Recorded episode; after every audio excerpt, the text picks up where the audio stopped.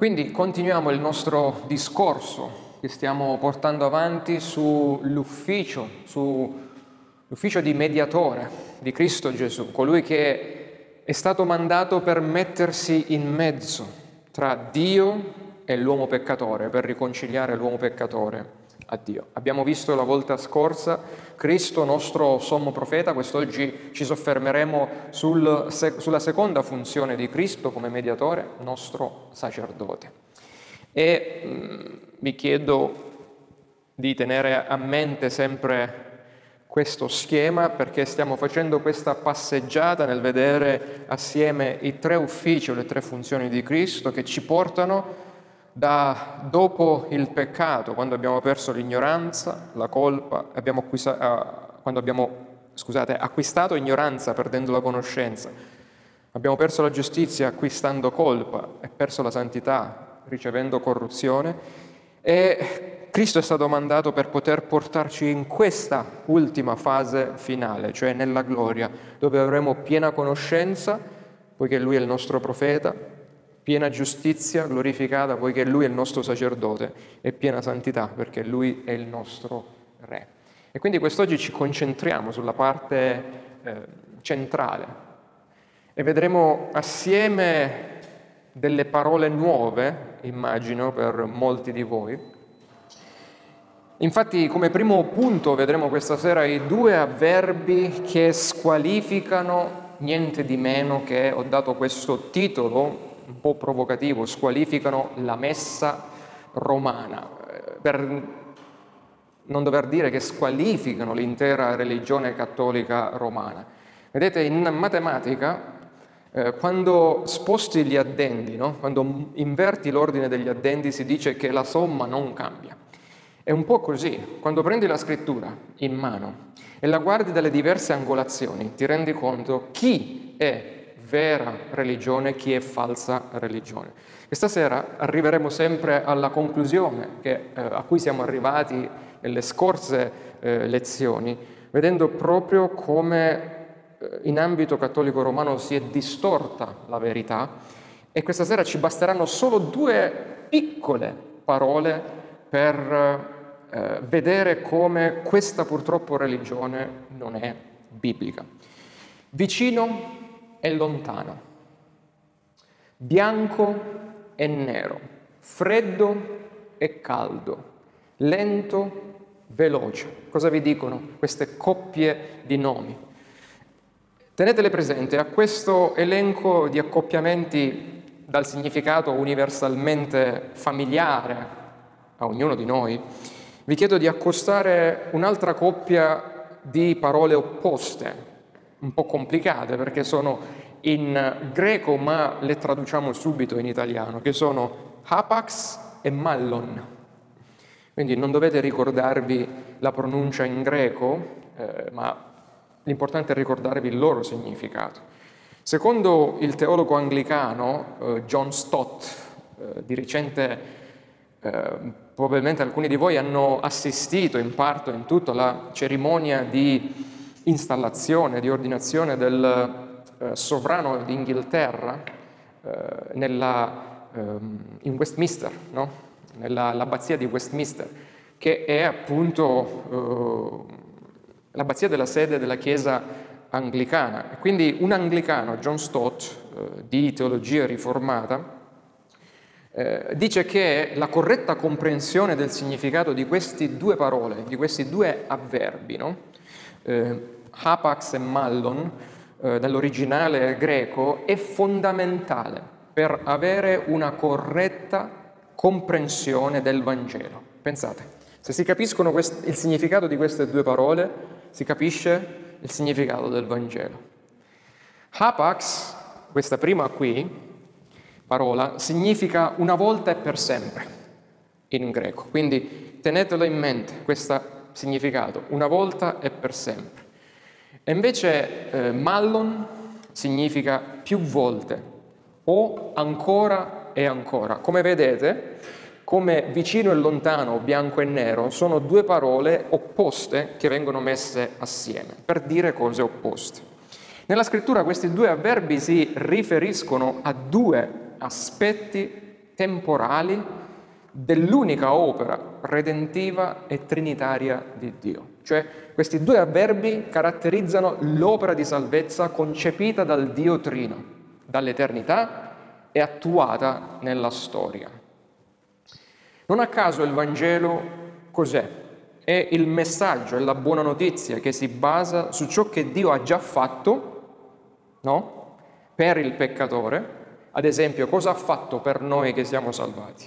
Ci ha giustificati, quindi è un qualcosa che è già avvenuto, quindi qualcosa che Lui già ha fatto. Ma il Vangelo si basa anche su ciò che Dio continua a fare nel, nella vita del peccatore salvato. Se ci ha giustificati, cos'è che sta continuando il suo Spirito a fare in noi? Punto di domanda.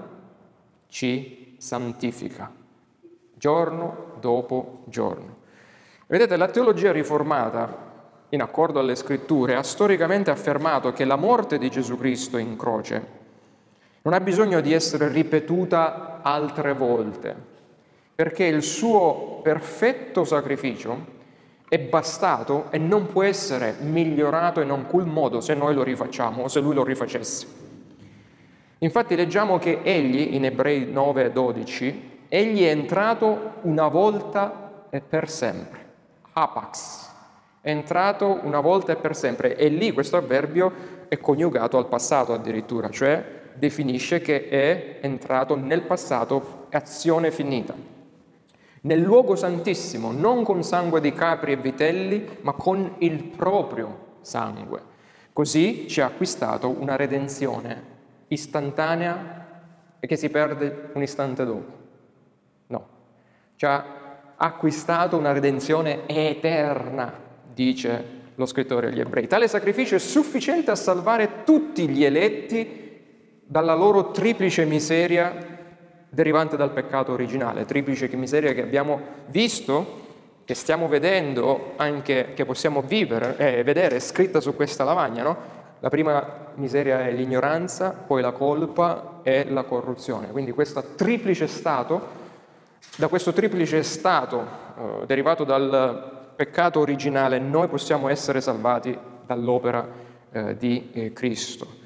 Ma non solo, Lui ci ha salvati anche da ogni peccato da noi commesso. E questa salvezza non è per tutti. La Scrittura lo dice, è limitata solo agli eletti, a coloro che Lui ha scelto di salvare. Quindi la teologia riformata storicamente si è opposta alla tradizione cattolica romana, che invece vede la necessità che Gesù sia risacrificato ogni volta che viene offerta la messa. Cioè, per loro il sacrificio di Cristo non è una volta per sempre, non è un hapax, per loro è un mallon, cioè una cosa che si deve rifare, rifare, rifare, rifare. Vedete, proprio la bellezza dei tre uffici di Cristo, quindi sacerdote, profeta e re, dipingono questo quadro meraviglioso, questo quadro completo dell'intera opera di salvezza portata avanti, compiuta dal Signore, sia quando era sulla terra, no? Il Catechismo dice nel suo, nella sua dimensione di umiliazione terrena, che mentre adesso è nella sua esaltazione celeste. Quindi Lui ha operato e continua a operare questa salvezza. La sua è un'opera che è in parte già compiuta nel passato, ma per un'altra parte continua ad essere portata avanti ancora in questo momento, affinché noi possiamo costantemente beneficiare di questa salvezza da Lui già provvedutaci. Non so se questo um, è chiaro e um, complicato da digerire, ma eh, ci soffermeremo dopo il primo punto, così avremo modo di focalizzare meglio dei concetti se non sono chiari. Facciamo un esempio pratico, no? A tal proposito abbiamo infatti visto, mi concentro su questa parte della lavagna, abbiamo visto la volta scorsa con la domanda e risposta ventiquattro, che mediante l'ufficio profetico di Cristo, Dio ha rivelato, dice Giuda al verso tre, la fede che è stata trasmessa ai santi una volta e per sempre. Vedete? Usa di nuovo questa parolina qui, hapax. Annullando la nostra ignoranza su Dio e sul nostro bisogno di salvezza, dandoci la conoscenza del bisogno di salvezza. Tale rivelazione divina è dunque, vedete, questo aspetto di, della rivelazione divina, dell'ufficio di Cristo come sommo profeta, è qualcosa che è avvenuto e non viene più, non avviene più. È avvenuto una volta e per sempre, dice Giuda, ma dice, lo dicono anche, lo troviamo anche in altre parti della Scrittura. E tale rivelazione divina è dunque un hapax nel senso della sua completezza, dice ancora lo scrittore agli Ebrei al capitolo uno, cioè è avvenuta questa rivelazione e non può essere aggiunto niente altro. Essa ha certamente conosciuto una progressione storica, cioè questa rivelazione è stata rilasciata nel corso dei secoli finché non è venuto Cristo e i suoi apostoli, e lì è stata compiuta e finita. Eh, appunto quella che viene chiamata la pienezza dei tempi da Paolo in Galati al capitolo quattro. Dopo Cristo, questo ci insegna cosa? Che dopo Cristo, il culmine della rivelazione, non ci deve, non si, non ci si deve attendere alcuna ulteriore rivelazione fino al suo ritorno. Tuttavia, sempre lo stesso ufficio profetico di Cristo, abbiamo visto, ha in sé un altro aspetto che continua, non è finito, continua nel tempo, eccolo qui, questa famosa parola, no? Ancora e ancora, mallon, che è l'illuminazione, grazie al quale Cristo continua a illuminarci col suo spirito, permettendoci di comprendere ieri, oggi e domani la Scrittura rivelataci una volta per sempre. Vedete, no?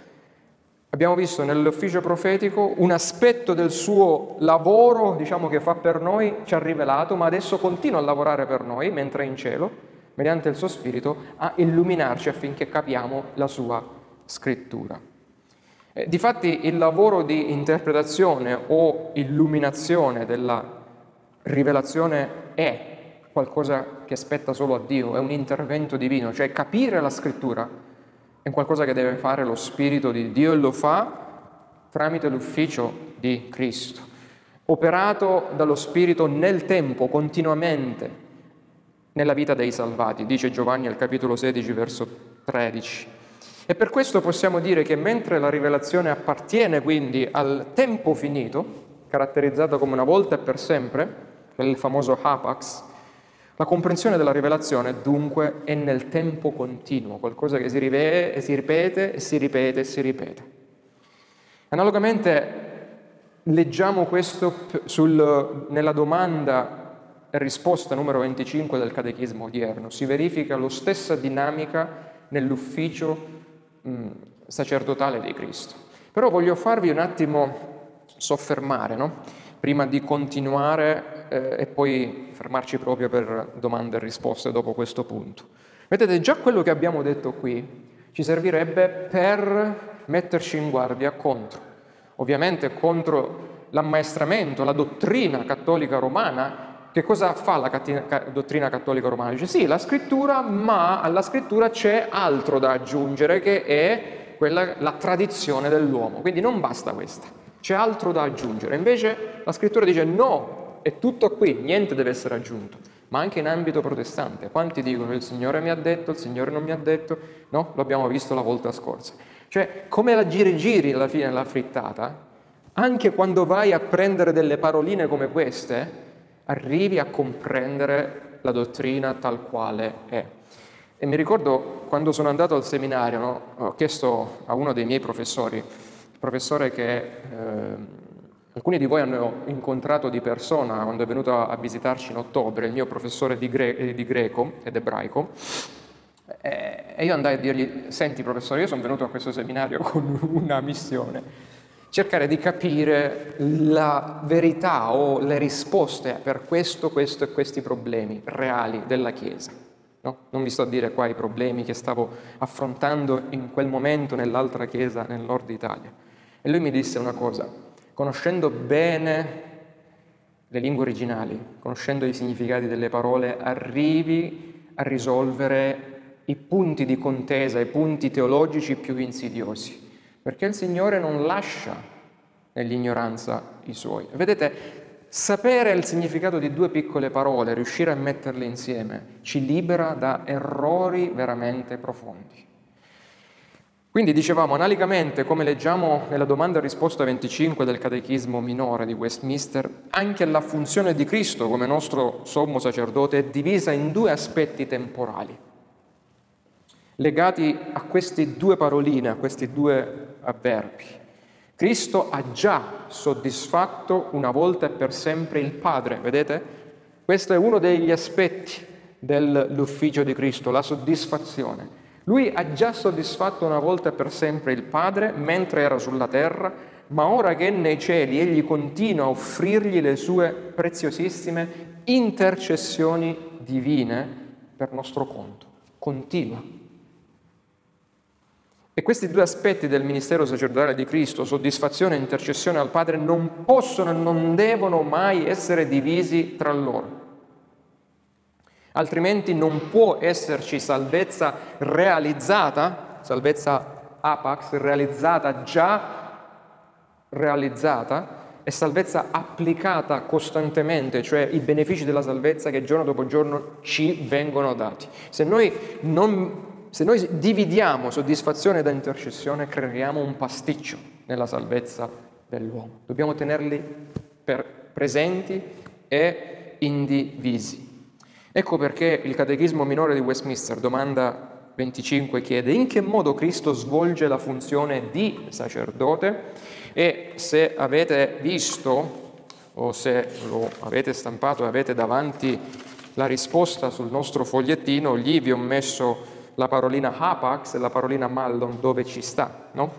Ma lo vediamo assieme. Cristo svolge la funzione di sacerdote, dice il Catechismo, essendosi offerto, guarda caso, che parola usa, una volta e per sempre, hapax, in sacrificio per soddisfare la giustizia divina e riconciliarci a Dio, e intercedendo, dice il Catechismo, continuamente, quindi usa l'avverbio mallon, per noi.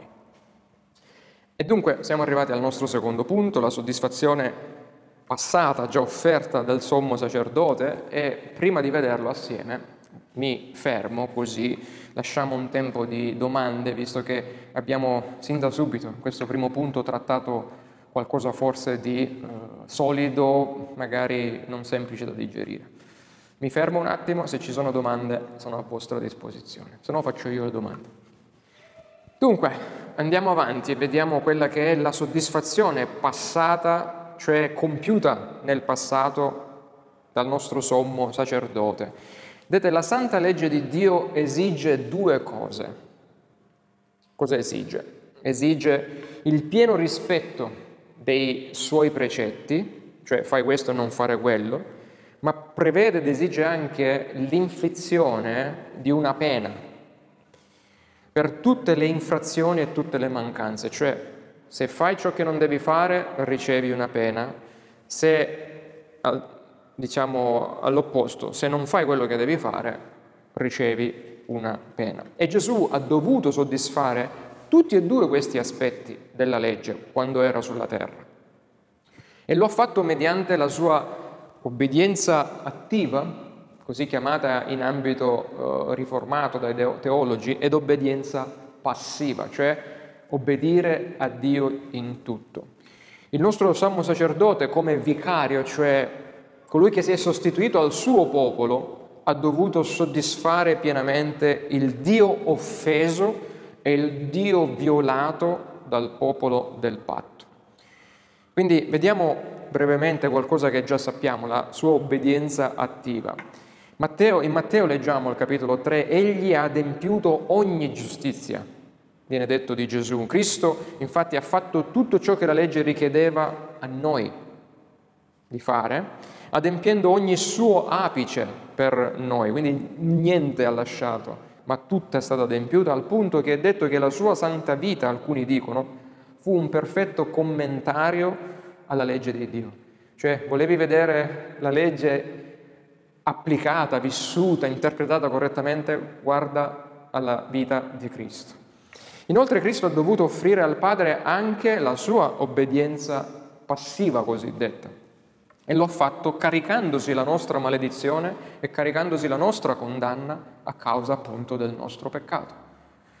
Egli ha trasferito o ha imputato su di sé la nostra colpa, si è preso su di sé la nostra colpa, i nostri peccati, soffrendo la nostra pena. E dunque egli ha provveduto la sua obbedienza passiva, offrendosi sull'altare di una rozza croce eh, che Agostino definì il pulpito dal quale Cristo predicò il suo amore per il mondo. Vedete, in Levitico sedici leggiamo che Aaronne, quindi il sacerdote dell'Antico Testamento, è chiamato a scegliere due capri. Aaronne fa avvicinare il capro, quindi il primo capro che è stato destinato all'Eterno, sto leggendo in Levitico sedici, nove, dieci, Aaronne farà avvicinare il capro che è stato destinato all'Eterno e lo offrirà come sacrificio per il peccato, cioè per propiziare, per rendere propizio, per rendere nuovamente amico Dio, ma il capro, cioè il secondo capro che è stato destinato ad essere il capro espiatorio, sarà presentato vivo davanti all'Eterno per fare su di esso l'espiazione e per mandarlo poi nel deserto come capro espiatorio, cioè togliere e rimuovere la colpa e il peccato dal popolo. Quindi due capri. L'obbedienza passiva di Cristo è tipizzata, cioè spiegata, è anticipata nell'antico patto da questi due capri. Un capro viene sgozzato affinché col suo sangue Dio possa essere reso propiziato, reso nuovamente predisposto, favorevole nei confronti nostri. Non è più arrabbiato con noi. Infatti, secondo la legge, dice lo scrittore agli Ebrei, il capitolo nove, ogni cosa, quasi ogni cosa è purificata con sangue e senza spargimento di sangue non ci può essere perdono. Per cui Cristo in qualità di agnello pasquale viene sgozzato al posto tuo come per il capro offerto in sacrificio nel Levitico sedici. E quindi Cristo è sia il, eh, l'agnello pasquale, ma è anche il sommo sacerdote che porta il suo stesso sangue di là dal velo per spruzzarlo sul propiziatorio e davanti al propiziatorio di Dio. Cioè Cristo, dopo essersi offerto sulla croce, no? Così come avveniva nell'Antico Testamento, poi il sangue dell'animale sacrificale veniva portato nel luogo santissimo e spruzzato sull'arca, nel propiziatorio, sul propiziatorio, sull'arca del patto. La stessa cosa ha fatto Gesù.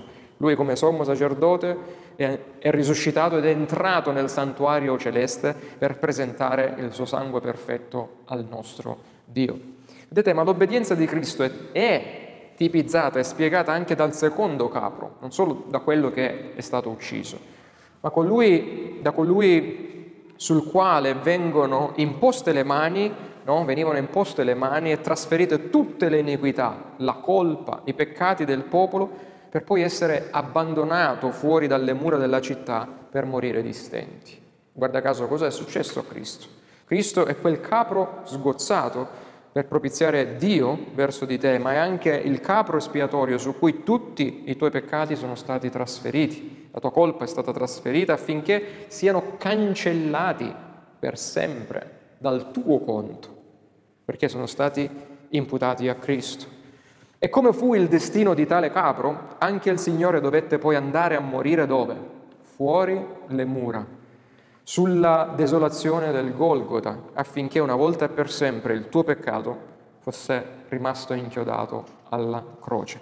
Vedete, la morte espiatoria completa e perfetta è un hapax, cioè un qualcosa che è avvenuto e non deve avvenire ancora sulla croce di Cristo Gesù. È assolutamente vitale questa cosa che sia avvenuta, è vitale per la tua fede, che tu sappia che è avvenuta e che non deve avvenire più.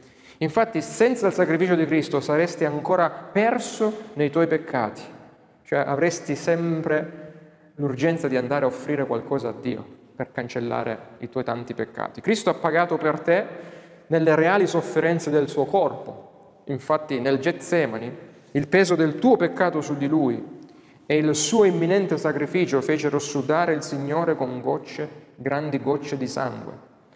È stata una morte dolorosa, ignominiosa e maledetta, disprezzato e rigettato dagli uomini, scrisse Isaia, uomo di dolori, conoscitore della sofferenza, simile ad uno davanti al quale ci si nasconde la faccia. Era disprezzato e noi non ne facemmo stima alcuna.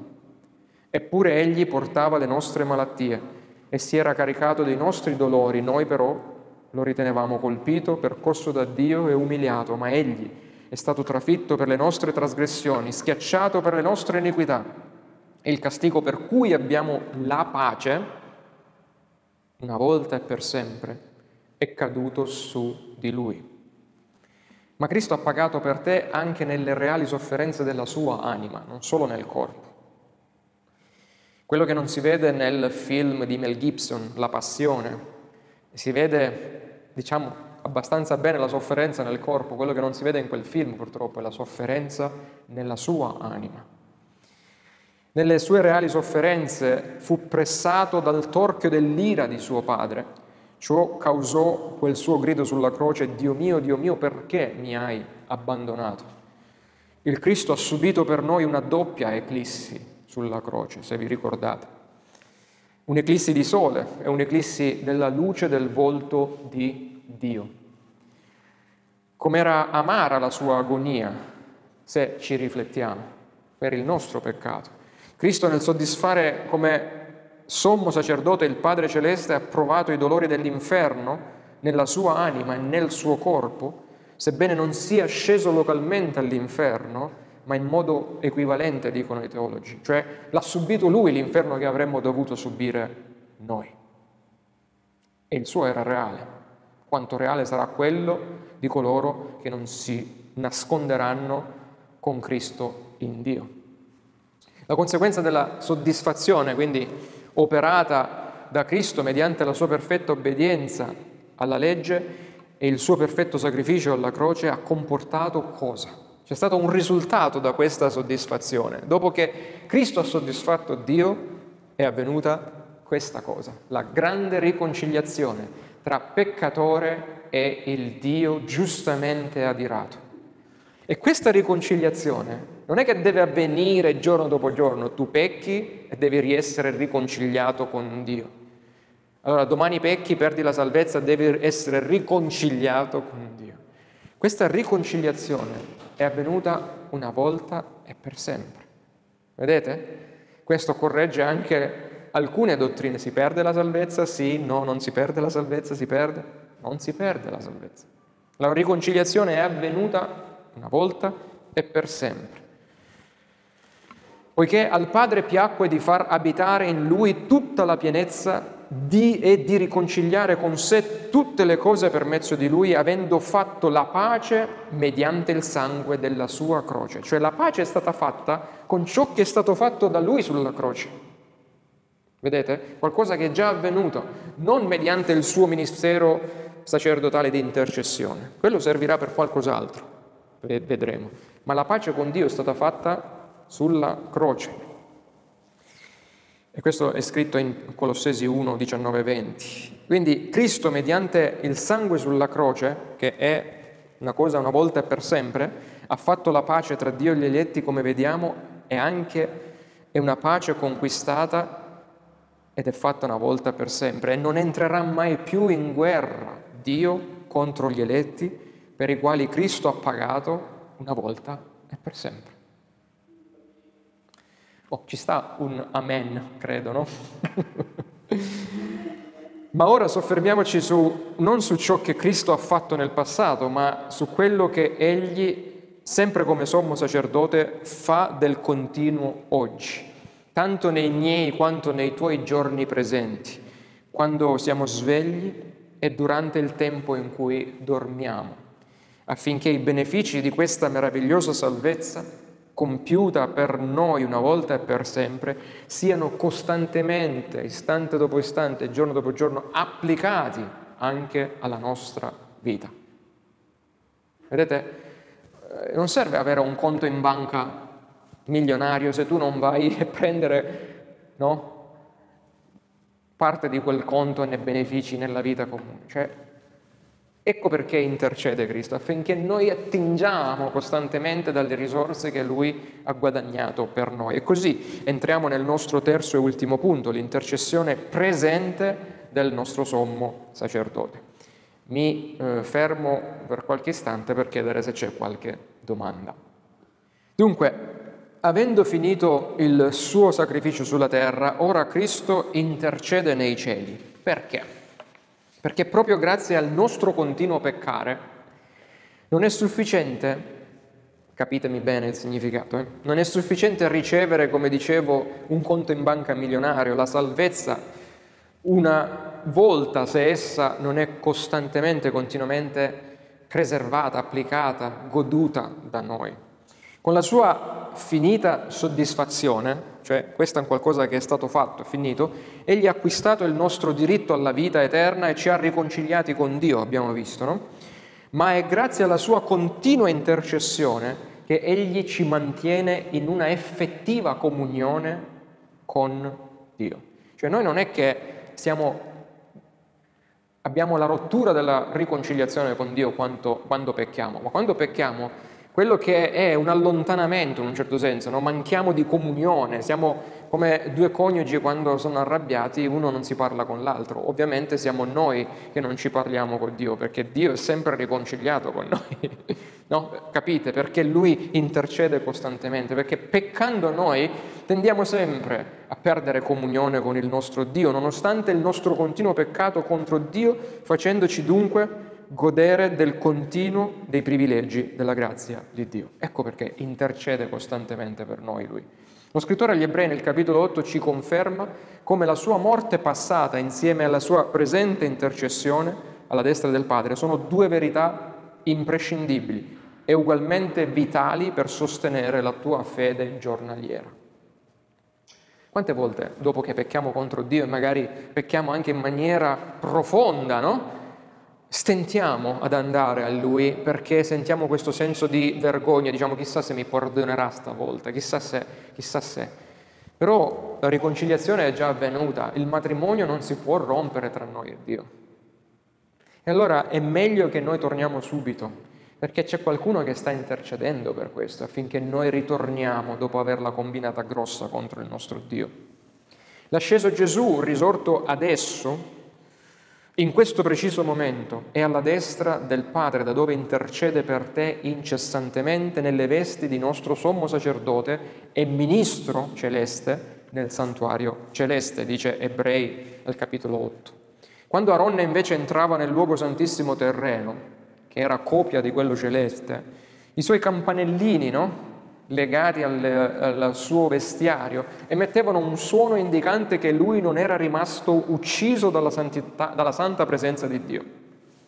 Allo stesso modo, Cristo, essendo entrato in cielo, ora offre la sua intercessione come un continuo suono melodioso alle orecchie di Dio, testimoniando che la tua giustizia, che tu hai ricevuto da Lui, la quale ti garantisce un eterno accesso sicuro nel luogo santissimo, senza paura, ti, ti garantisce questo, che senza paura tu puoi presentarti davanti al tuo Dio riconciliato. Mediante la sua presenza in cielo e la sua intercessione per te, Cristo ancora adesso porta il tuo nome davanti al Padre, perché sul suo efod, sul suo pettorale santo, Egli ha inciso il tuo nome, continuando a rappresentarti, a presentarti e a servirti, non in un tempio costruito da mano d'uomo, ma proprio lì, nel celeste luogo santissimo, e lo fa nel suo meraviglioso ruolo di sommo sacerdote celeste e intercessore risorto.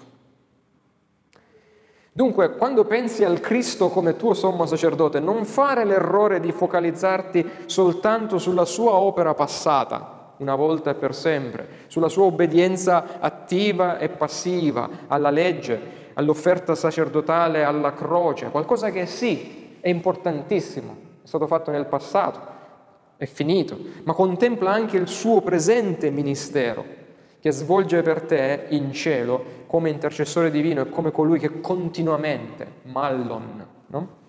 presenta al Padre il sangue offerto per te sulla terra, una volta e per sempre. Se nel tuo contemplare Cristo ti manca la comprensione di uno solo di questi due importanti servizi sacerdotali, allora tu hai una visione impoverita dell'opera di Cristo e corri il rischio di vacillare nella tua fede. Non perderai la salvezza perché Lui ti tiene fermo nelle sue mani, ma vacillerai mentre camminerai nelle prove di questa vita, perché non sai quanto sicura è la tua salvezza in Cristo. Sì, l'offerta sacerdotale sulla terra è la base per la sua mediazione sacerdotale in cielo, cioè quello che Lui ha fatto sulla terra è la base per quello che sta facendo adesso in cielo. La croce abbracciata da Lui sulla terra ha fornito il legno con cui il Padre gli ha costruito, se vogliamo usare questa immagine, il suo scranno sacerdotale su cui sedersi e servire in cielo. Cioè, in virtù della croce sulla terra, Lui adesso è seduto sul trono e fa quello che fa.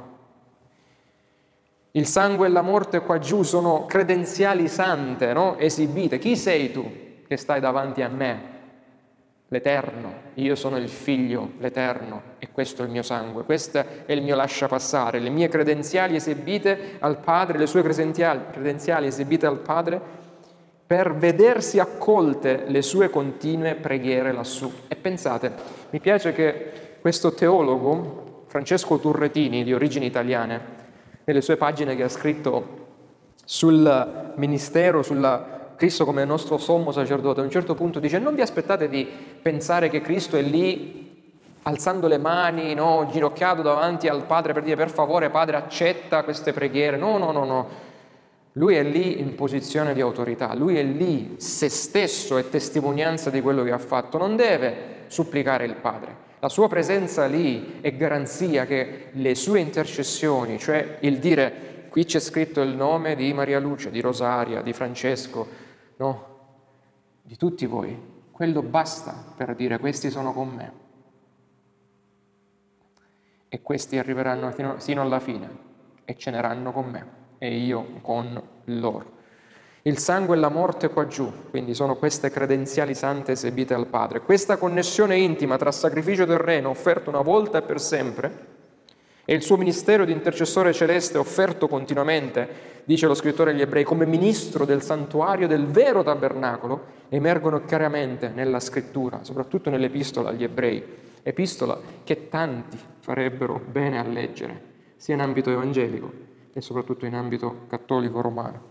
Come leggiamo in Ebrei sette venticinque, Cristo è in grado di salvare appieno, dice, coloro che per mezzo suo si accostano a Dio, vivendo egli sempre per intercedere per loro.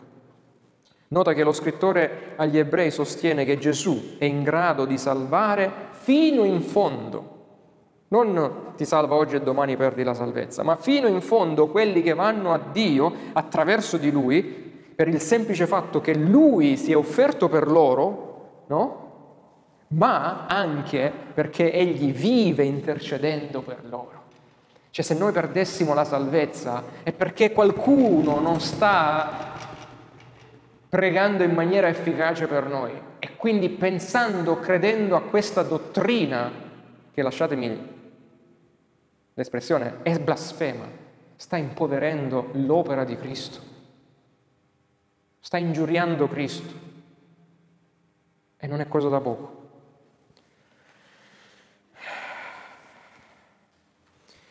È il presente ministero sacerdotale che Gesù svolge in cielo che ci consola, ci incoraggia e continua a rendere efficace il suo sangue su di noi, nonostante i nostri tanti peccati di ieri, di oggi, di domani, di dopodomani, e nonostante non finisca giorno che non ci ritroviamo con le nostre vesti bianche sporcate dal nostro peccato. E Lui ce le ripulisce sempre, costantemente.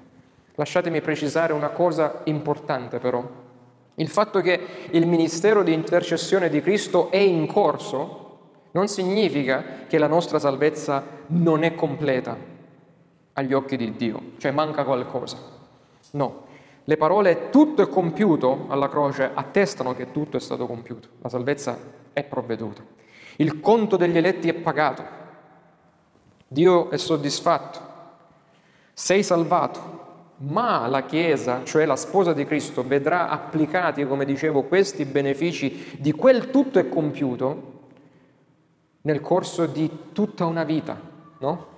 Grazie proprio alle intercessioni di Cristo, e saranno completi solo alla sua seconda venuta, quando io sono scoraggiato, quando io sono nella paura più totale, quando non so che pesci pigliare, quando prego Signore dammi pace perché non so in che direzione andare. Cosa sto facendo? Non so che in banca Cristo ha provveduto abbondanza, no? Mi dimentico di questo, e Lui dice: io prego per te, credi figlio mio, ricevi questo, vai avanti, non ti preoccupare. Ecco, no? Cosa sta facendo Lui per noi. Domanda: cosa ha fatto Gesù Cristo quando è asceso nel santuario celeste? Si è seduto alla destra della maestà del Padre, e facendo ciò egli ha fatto una cosa che nessun altro sommo sacerdote nell'antico patto avrebbe mai potuto fare. Nessuno ha mai fatto una cosa del genere. Infatti il significato simbolico del sedersi comunica l'idea che il completamento dell'opera è avvenuto. Il sommo sacerdote dell'antico patto entrava nella presenza di Dio e doveva muoversi continuamente, ecco perché perciò aveva i campanellini. Non gli era permesso di sedersi davanti a Dio, perché? perché la sua opera era imperfetta e non era fatta una volta per tutte, ma doveva essere ripetuta nel tempo. Ma Gesù Cristo può invece sedersi perché ha offerto il sacrificio che non avrà mai più bisogno di essere ripetuto, vale a dire ciò che Cristo porta nel santuario celeste, il suo sangue, la sua obbedienza, è un'opera offerta senza macchia, e questa è la buona notizia del Vangelo. Tutto ciò che Cristo ha compiuto in passato con la sua morte e risurrezione fonda, dirige il suo presente ministero di sommo sacerdote intercessore per la Chiesa. Possono dunque i tanti santi umani e le tante madonne romane vantare tale diritto di essere intercessori presso Dio?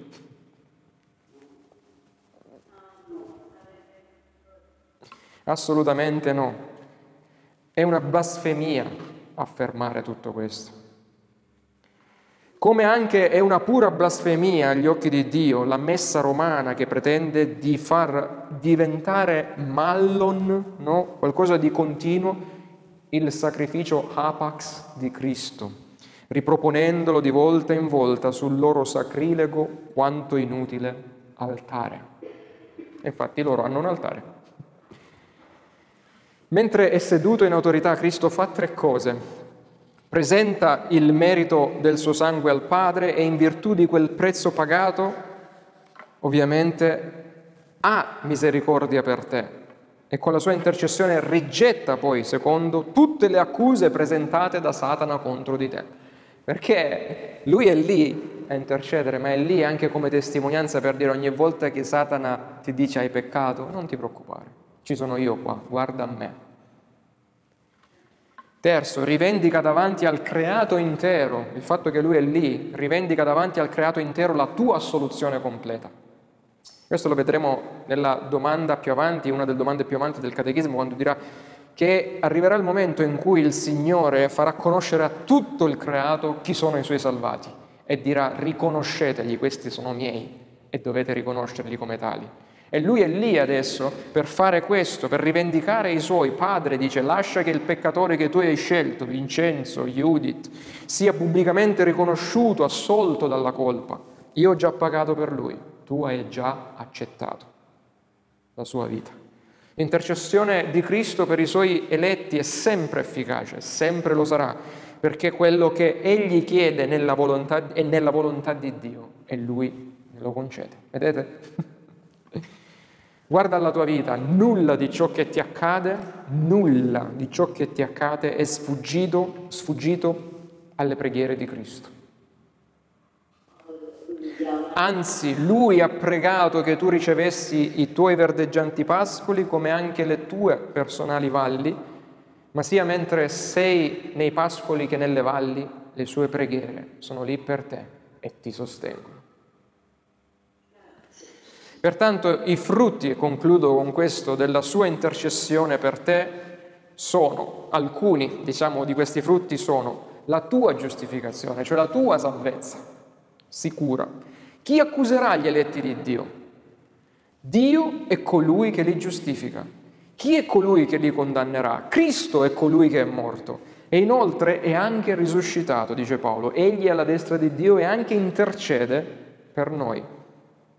Anche lì c'è la parola mallon, nel, intercede continuamente per noi, nel greco.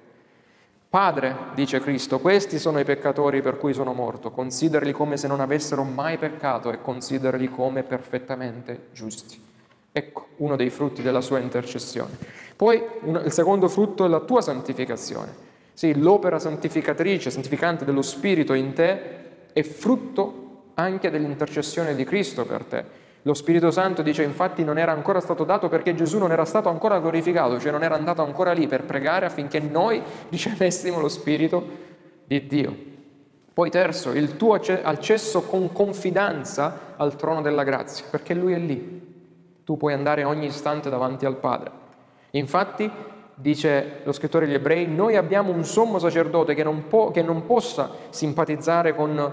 Eh, che noi non abbiamo, scusate, un sommo sacerdote che non possa simpatizzare con le nostre infermità, ma uno che è stato tentato in ogni cosa come noi, senza però commettere peccato. Accostiamoci dunque con piena fiducia al trono della grazia affinché otteniamo misericordia e troviamo grazia per ricevere aiuto al tempo opportuno.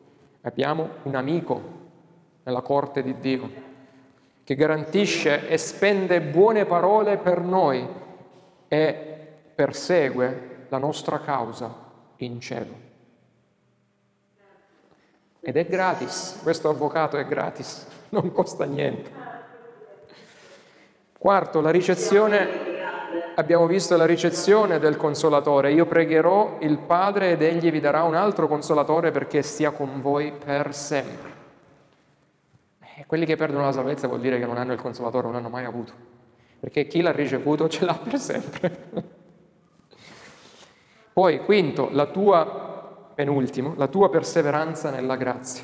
Ora io non sono più nel mondo, ma essi sono nel mondo e io vengo a te, Padre Santo, conservali nel tuo nome quelli che tu mi hai dato. Giovanni diciassette undici, Luca ventidue trentuno trentadue, Simone, Simone, ecco, Satana ha chiesto di vagliarvi come si vaglia il grano, ma io ho pregato per te, affinché la tua fede non venga meno. E lui continua a pregare per noi per questo.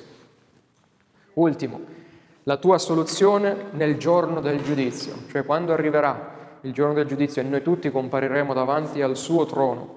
Cristo giudicherà il mondo, il Padre, dice Giovanni al capitolo cinque, non giudica nessuno, ma ha affidato tutto il giudizio al Figlio. Coloro per i, cari, per i quali Cristo prega, li assolverà quando si siederà sul suo trono del giudizio. Potrà mai Cristo condannare coloro per i quali ora prega? I credenti sono la sua sposa. Potrà mai Gesù condannare la sua stessa carne? Carissimi, Gesù è andato in paradiso per portare, per preparare un posto per me e per te, e nell'attesa per intercedere per te e per me. Cristo è entrato alla presenza stessa di Dio per presentarti a Dio come santo e come irreprensibile. E lo scrittore agli Ebrei sta ancora oggi incoraggiando la Chiesa di guardare a Cristo, al suo unico sommo sacerdote, che ora è seduto in cielo, ma che un giorno si alzerà per tornare a prenderci e portare anche noi alla maestà della destra di Dio.